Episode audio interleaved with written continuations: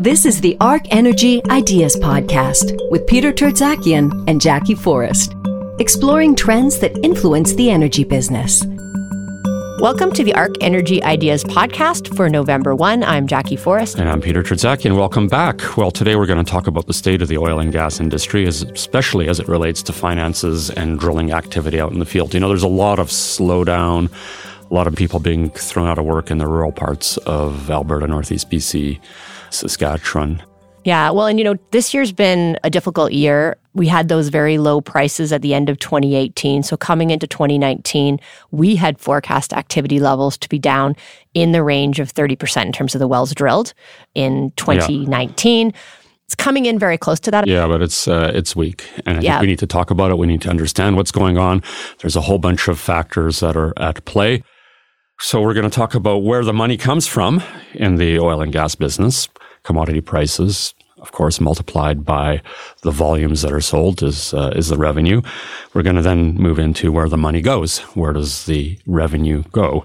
And what's left over is what we call cash flow. And then we're going to take that cash flow and talk about how the investors are viewing it. We've had uh, Eric Nuttall on, oh, I don't know, months, six weeks ago, talking about investor sentiment. We're going to have to bring that back into the conversation uh, because whatever's left over gets reinvested back into the ground to the drilling rigs and the other service equipment, and that is the well activity in the field. Mm-hmm. And that drives a lot of the employment yeah, in, in yeah. Western Canada. So we've got a lot of number heavy stuff here. So we're going to try and, to the extent that we can, keep those numbers light and illustrative from an audio perspective. But I think this is really important to understand because if we're going to address this issue of unemployment, particularly in the rural parts of Western Canada, we need to sort of, give our audience a, a big picture of where the money comes from, where it goes, and what the outlook is. And I want to point out two resources that we'll link to that will help you if you want to understand this topic better. Look at the numbers that we're talking about. Uh, we put out a fiscal pulse we have for some time at the Arc Energy Research Institute that shows the cycle of money that we are going to be going through from producing the oil and gas, getting the revenue, and where all the money goes to, including drilling. We'll post that with the podcast notes.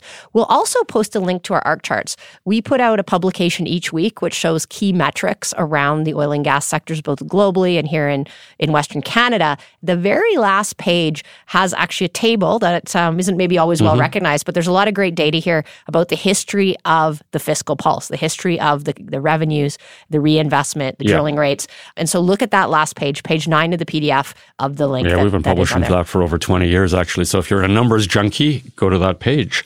Okay, where the money comes from. As I said, uh, we sell a lot of upstream products here of diverse nature, all the way from the bitumen and the oil sands down to heavy oils, medium oil, light oils, all the way down to condensates and natural gas. And if you take the volumes of all those products that are produced, BC, Alberta, and uh, Saskatchewan, actually even a little bit from Manitoba. And of course, there's also uh, some being sold on the East Coast in Newfoundland. That gives you the total revenue of the Canadian oil and gas industry. We're going to focus almost exclusively on Western Canada, where the overwhelming majority of those uh, volumes are and revenue come from. So that volume of each of those uh, commodities is multiplied by the price of those volumes. So, Jackie, what, what's the outlook for price for 2019 and into 2020? Well, we're going to use WTI. And of course, we have the differential to WTI mm. here in Western Canada, but that is viewed to actually stay fairly stable with the government curtailment. That's the oil price. In 2018, the average price of WTI was $65 a barrel. Mm-hmm. And this year, year to date, it has been $57 a barrel. And of course, we get a little bit lower with our crude oil differential. If you look at the strip, that's the futures market in terms of what people are willing to mm-hmm. pay for oil today. If they wanted to lock in price for 2020, it's $52 a barrel. And so just that alone would imply that we're going to see less activity next year yeah. because all things the same, less oil price means less, less revenue. Yeah. Yeah. Yeah. yeah. yeah. So, so, uh, as we follow the money, if at the very top line there is a drop in price, and if volume stays the same or slightly up, it's it's, it's not going to grow that much in 2020 over 2019. No, we don't expect that. We didn't grow really much from last year. Yeah. And we don't expect that with the curtailment and the limited takeaway capacity right, now. Right. We're not expecting a lot of growth. I do want to say, though, the volume matters. We have increased the production out of Western Canada significantly. So back in 2010, for example, we've doubled our oil sands volumes. We've got about the same amount of conventional volume, but we've got four times more of condensate. So even if price had never changed from 2010, we'd have a lot more revenue because we're producing more. So that's volume, that's price. You multiply the two together, you get your top line revenue, which is really the source of the, the money shed for uh, uh, ultimately activity in the field. So oil sands side is going to generate 61 billion. The non-oil sands conventional oil and gas is 53 billion. Put the two together, it's 114. 114 billion is still a huge number. It really Uh, is. It's yeah. uh, at peak, you know, compared to the peak when oil was hundred dollars a barrel and uh, natural gas prices were, I don't know, anywhere from four to six dollars. We were, uh, I think, the high watermark was 150 billion. Yep. It was 150 billion, and that was back in 2014. So we're we're we're two thirds of that, about 114 billion. From a national perspective, is still a huge amount. I mean, if you look at the auto sector, I think it's 70 billion ish. I'm looking at some StatsCan data on the value of exports. So I didn't actually find That's data exports, on yeah. the value of the total revenue, but I would say that that's probably pretty accurate because Mm-hmm. most of the products that are made are exported. They actually had the oil and gas industry in 2018 at 120 billion. That's a little higher than our number because they include refined product Mm-hmm. exports. We actually export about 600,000 barrels a day of refined products to the US. Right. But compare that, the 120 billion of exports from the oil and gas industry and refineries to autos and auto parts, like you said, 75 billion. Pulp and paper, 20 billion. Livestock and animal products, 15 billion. Yeah. You so, know, so- you know, easily we're, you know, most average industries in Canada were 10 times that size. Yeah. Uh, and and just, almost uh, double the next biggest auto and auto parts Yeah. in terms of the revenue Yeah. uh, so, associated with but, uh, you know, we did see the high water mark. And as we saw the prices fall, now we're in that 50 to $60 range for oil price. Natural gas prices are weak, as we know. We're still generating 114 billion, but it is two thirds of what it used to be. And that definitely has had an impact on field activity. But field activity has fallen by more than two thirds, and we're going to talk about that. Okay, so where does all that money go? There's four outflows right off the top. Of course, there's general administrative expenses around $7 billion. That's uh, all the office expenses and just basically your fixed cost of doing business. Royalties over $8 billion, $8.3 billion. It's stable for now. Uh, actually, the trend in royalties should go up as these oil sands companies start to continue to pay out over the next five years. That's a whole separate subject on its own that I'm not going to get into right now. Interest payments. So, of course, like any industry, there's debt. So, out of that $114 billion of revenue, about four goes to interest. And that's been falling because has. the interest rates uh, around the world have been falling. And, so has also, the debt. yeah, the debt levels Yeah. come down. A lot of these companies are paying back the debt, or the banks are demanding they pay back the debt. Yeah. Then there's the big one. There's the operating expenditures. So this is the cost of operating all those wells in the field that are producing, whether it's oil, gas, oil sands facilities, facilities. 42.6 billion, almost 43 billion dollars. So you're looking at about 35 to 40% of that top line revenue number goes to just operating costs. And I think it's really an important piece. And we focus a lot on the capex. Mm-hmm. Capex spending of the industry, the new capital expenditures, everyone talks about that. But we have to remember that that the operating expenditures today are actually bigger than our capital expenditures. In the Western Canada, we'll get to it. The capital expenditures are more like 32 billion. Mm-hmm. And this is a huge part of our economy. A lot of this is actually spent on supplies, materials, operating staff. Like this really Yeah, does the generate employment is huge. yeah, a The- ton of jobs in the province, and it's more constant, Mm-hmm. obviously, because as long as we have the production, those jobs come each year. That's right. Okay. And well, I think it's important to talk a little bit about the trends. So the conventional side, so this is not the oil sands business, okay? Not the oil sands business, uh, is relatively stable in its costs, about $23 billion a year. Hasn't really been falling as much as we'd like to see it fall, but it is, uh, at least it's not going up like it used to be. Mhm, It's been very stable. So, you know, we'd like it to see it fall in the respect that those oil and gas companies would be more profitable Mm-hmm. and become more efficient. And we haven't interestingly seen that. Now, the oil sands has been quite different.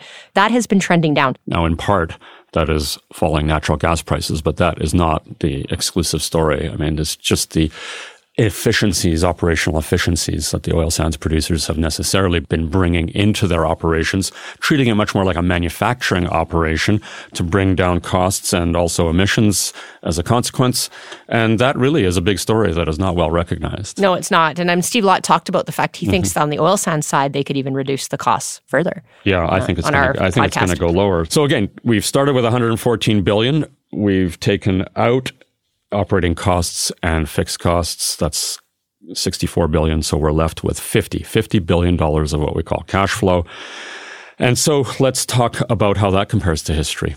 Right. So in 2019, this year, we expect that this number, 50 billion, will be the highest level since 2014. So from that perspective, we're doing pretty well. It was 72 billion in 2014. But it's important to remember, and you can look at our ARC charts, the last page, to see all these numbers that before that, if we looked at the period from 2010 to 2013, it was about $50 billion back then, too. Uh, we didn't get all the advantages of higher oil prices in that period because we had constraints in our takeaway capacity and we had some bigger discounts there. Hmm. Right now, the cash flow coming out of the industry is not that different than that higher price period, which is amazing. Yeah, that's amazing. And that is attributable to this drop in the operating costs of the oil sands. Well, um, and, and the higher volumes. And the higher volumes. Yeah, so those the, two things. The combination of the two things, actually, from what we call the fiscal pulse as a, as a metaphor for health, the fiscal pulse from a cash flow of the entire industry is as healthy as it was when the price of oil was $100 a barrel. Now that doesn't necessarily tell you what doesn't feel that way. It doesn't feel that way at all, yeah. and it doesn't feel. And certainly, there's a lot of differences in the patient underneath that we want to talk about. But the uh, that fall in the costs of the oil sands and increases has really created a lot of surplus cash flow that historically would have been invested back into the operations of the industry, but now we have a blockage. Right, we've we've, we've got a blockage in the pulse, uh, artery blockage, because it's not going back into the ground. A lot of it is now going back to the investors. That's right, and you can see that in our last page of our ARC charts, you can look at the after tax cash flow versus the level of reinvestment. And historically, we've almost always reinvested even more than our cash flow. And this year and the last few years, we've been not investing as much. So we're yeah. not investing all of that 50 billion. Yeah. And so the change in the investor sentiment is something that we have discussed on several shows. But I think it's really important to understand that the money is being allocated more to share buybacks mm-hmm. allocated more to dividends. And therefore, the money is being siphoned out of the system. And that's really problematic from a, a reinvestment standpoint. Right. So, you know, the investors are saying, give me more money back but there's only so much money. Mm. So if the investors want more money back, then less is going to go towards new capital spending. That's right. just how the math works.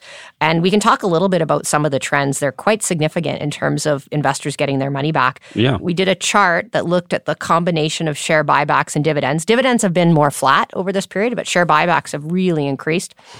And right now, they're trending together to be almost four to five billion a quarter. This is for all companies that are registered as Canadian companies. So it includes in Canada and some companies that generally would spend some of their money outside of Canada. So it's not just coming out of the Canadian industry. I want to be clear on that. But it is trending about four to five billion a quarter, which is 16 to 20 billion a year of money that's leaving mm-hmm. the cycle and right. going back to yeah. investors. Now, to be fair, some of the the average baseline of dividends was probably two billion ish per quarter. But yes, an escalation right. of money back to investors to 5 billion. That incremental 3 billion dollars is really significant because 3 times 4 for the full year is 12 billion dollars. 12 billion dollars not put back into the ground forfeits a lot of activity and investment. And I think it's also important to know that there's a double whammy occurring here because historically investors would top up cash flow with more debt and more equity investment to the tune of 10 to 15 billion dollars a year. Mm-hmm. Right. So that's basically fallen to almost zero. So far in 2019, 1 billion of One. equity and debt has been raised by the Canadian industry. And as you say, historically it would be 10 to 15, 15. billion. So yep. not only do we have the top up gone, so that's uh, I'm just going to put in 10 to 12 billion dollars. We also have 12 billion dollars of cash flow going out the back door. So added up together, that's $24 billion that uh, is not going back into the ground. Yeah, back that, in that 2014 and be, before period, right. you know, we had the same cash flow, but we were getting augmented by the fact that we had this other sources of capital and we weren't giving much money to mm-hmm. investors. Mm-hmm. So that's why it feels very different. It feels very yeah. different. And I think it's important to restate some of the factors that have contributed to this big change. So you know, why is it that the investors have changed their sentiment? We've talked about the fact that there's uncertainty about the future of oil and gas prices. In other words, there's unease that the prices would hang in the 50 to 60 dollar range. Certainly, there's not a lot of belief that it's going to 80 or 90 dollars again. There's that. There's uncertainty about whether or not the industry can make money. We've talked about that with Eric Nuttall when he was on the show show me the money, show me that you're making money over the long term. Now, a lot of these companies are because they're forced to, but historically, they really haven't. Uncertainty about climate change policy and pipelines, there's no question that that has had a negative effect, effectively raising what we call the cost of capital and the propensity for investors to want to put money into the space. Uncertainty in the political climate, we just did a show on that. And so uncertainty, uncertainty, uncertainty, it all adds up. And there you go.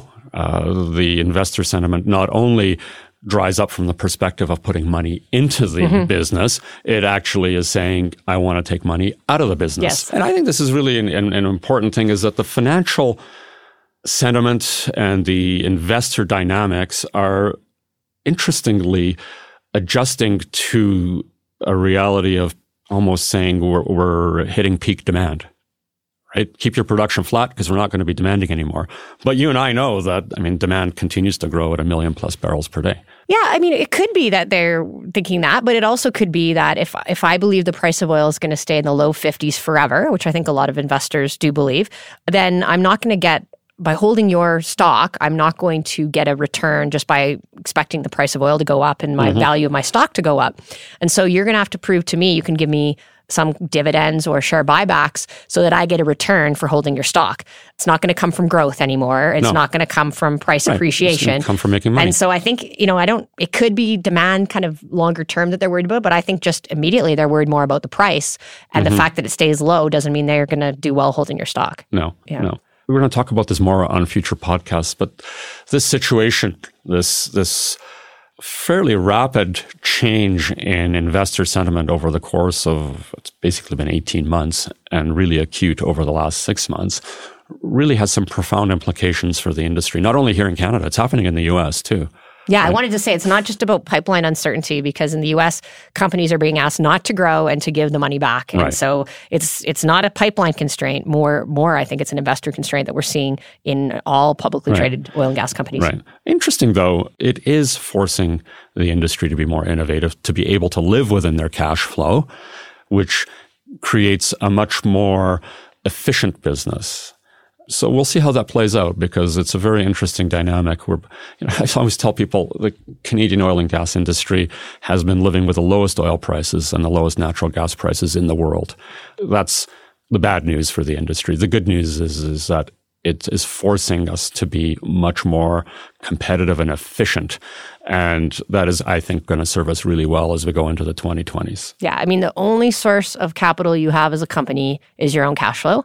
So you can't get more money from yeah. the external markets. You can't get more money from the debt market. So the only thing you can do is cut your operating expenditures, cut your capex to allow you to have more money to give the investors back. And from a financial perspective, it's easy to say all that. But from a human perspective, it is really not very good. And the activity is being cut in the field, and that affects a lot of lives and employment across the Western Canadian Sedimentary Basin. And so I want to talk about that as we come to the end of our show, field activity is way down. Yes, and I think we will post a chart of this to show. We have a chart that shows the drilling rates through the year, month by month, and we compare it to other years. Mm-hmm. Um, and as I said, about 30% down year on year, which is kind of what we expect at the beginning of the year. But one thing that we didn't expect is we thought that as the second half of the year progressed, as people got more comfortable with the government's curtailment, that prices became maybe more stable, you know, and they have arguably been in a pretty tight range this year, that we would see the drilling rates kind of trend up a little bit higher. Instead, they're actually coming down and following the 2016 line. And 2016 yeah. was a terrible year. We drilled 4,000 wells in Western Canada, which is the lowest level in decades. For comparison, this year we're expecting about 5,100 wells. And so it's not a good sign that we're starting to see that activity kind of trend along that lower line. So it's not a good situation. It's it's it's low. I I, I don't think we can represent that uh, this winter is going to get any better in terms of the factors that we see at play in terms of following the money all the way through to activity. But maybe we can conclude by posing the question: Well, what will make things change? Just for context, though, in 2018, not that long ago, we drilled almost 7,000 wells in Western Canada. This year, as I said, closer to 5,000. You know, next year, who knows? I think it's going to be closer to 2016. I hope it's not below it. I hope mm-hmm. it's still above it, but it, it, does, especially looking at the price of oil right now, which is the number one indicator, right? That's going to dictate your cash flow because right. you don't have growth in volumes in general. Yeah. Uh, it doesn't look like it's going to come in nearly that high based on the current futures uh, mm-hmm. uh, market as price changes, I think that level of activity will change. Yeah. And if prices start to increase, we would see that. Or the other lever is if operating costs could be reduced further to generate operating costs. Flow. And, and there's some interesting questions as we look into 2020, 2021, and that is what is what are these oil sands companies going to do with their their cash flow? Yeah, that's an important point, Peter. So when we look at the fiscal pulse, the numbers that we've been talking about mainly have been combining the oil sands and the non-oil sands. It's the oil sands guys are actually generating much more free cash flow beyond their capex. So they're generating about 32 billion or 33 billion of cash flow and only 12 billion of that is going into capital projects. Right. And the oil sands are quite unique compared to the non-oil sands side of the industry because they don't have decline rates. Mm-hmm. Like their wells don't decline at the same pace, so they don't need to invest as much money to keep their production level, right. which gives them a lot of additional cash flow now, today, that's going towards debt repayment and paying shareholders back. But I do believe when we get some visibility in terms of new takeaway capacity from Western Canada, yep. that we'll see some of that cash flow go back into reinvestment in Western Canada. And for instance, Imperial has that project called Aspen, Aspen. you know, that they had uh, talked about going forward, but they've delayed it now. I do believe if there's pipelines, we'll see some additional jobs there. Yeah, and we might see these companies also spend more money in the midstream. And uh, those are also high paying jobs in terms of the mm-hmm. value added things and so on. As we look forward, I'm confident that we're still going to be producing the same amount of volumes. What is it, 5.7 million? Well, 4.4 million barrels a day of crude oil. And then we also yeah. have about 15 BCF or 16 BCF per and, day and gas. that natural gas is going to go up by virtue of the LNG over the next few years. And so we're still going to be a huge producer of oil and gas, but the way we produce it, the way it's distributed and marketed is going to look a lot different as we go into the 2020s. So stay tuned. It's a mm-hmm. it's an ever changing economy. It's an ever changing fiscal pulse. The pulse has got issues at the moment, maybe not beating as fast as uh, as it has been historically, but uh, there is a path to health, hopefully going forward. Good. Well, thank you for joining this podcast. If you liked it, please rate us on your app and tell someone else about us. For more ideas and insights, visit arcenergyinstitute.com.